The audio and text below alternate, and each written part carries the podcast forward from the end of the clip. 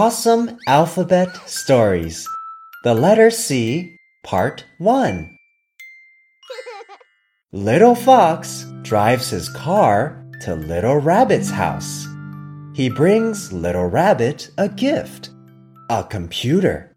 Because Little Rabbit loves carrots, Little Fox buys her a carrot-branded computer. But the electricity goes out.At Little Rabbit's house. Luckily, she has candles. Little Rabbit loves carrots so much that even her candles look like carrots. The dark room fills with light from the candles. Little Fox says, "Good job!" Car, carrots,Computer, candles,